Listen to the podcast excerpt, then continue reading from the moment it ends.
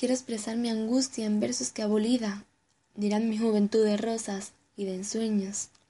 y la desesperación amarga de mi vida por un vasto dolor y cuidados pequeños,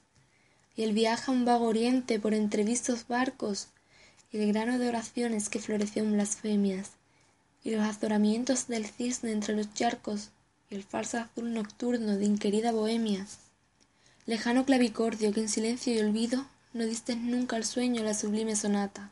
huérfano esquife, árbol insigne, oscuro nido que suavizó la noche de dulzura de plata, esperanza olorosa y hierbas frescas, trino del ruiseñor primaveral,